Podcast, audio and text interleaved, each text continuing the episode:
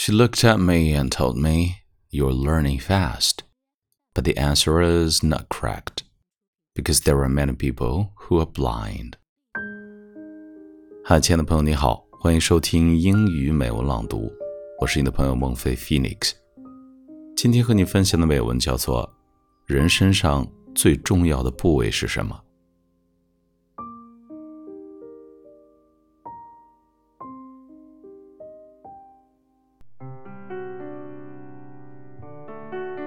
My mother used to ask me what is the most important part of the body. Through the years, I would guess at what I thought was the correct answer. When I was younger, I thought sound was very important to us as humans. So I said, My ears, mommy. She said, No, many people are deaf, but you keep thinking about it and I will ask you again soon. Several years passed before she asked me again.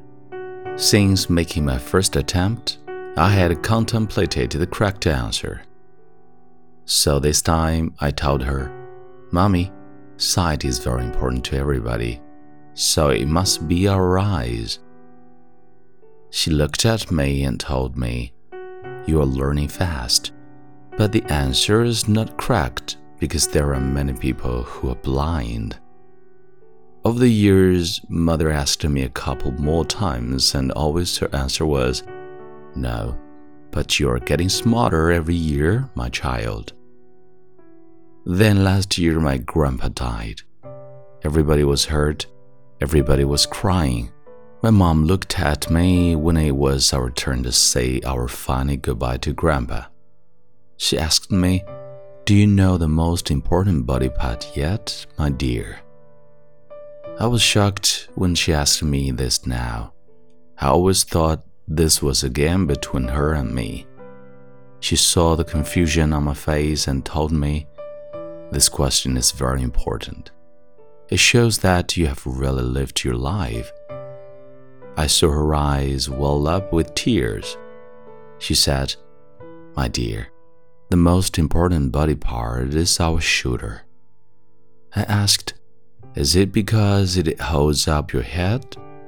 She replied, No, it is because it can hold the head of a friend or loved one when they cry.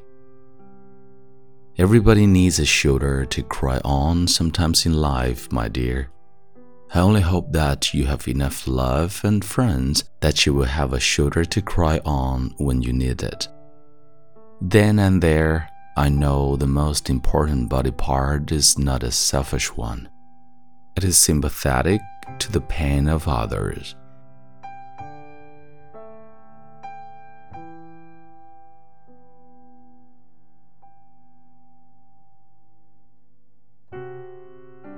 你现在收听到的是英语美文朗读。